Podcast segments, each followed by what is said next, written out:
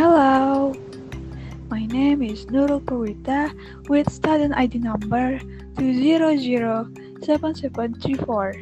Permission to access to group 5 about civic education. Okay, this is my question. Why is the implementation of civic education in Indonesia not optimal? Then, is there a solution to overcome this problem? Okay, that's my question. Thank you.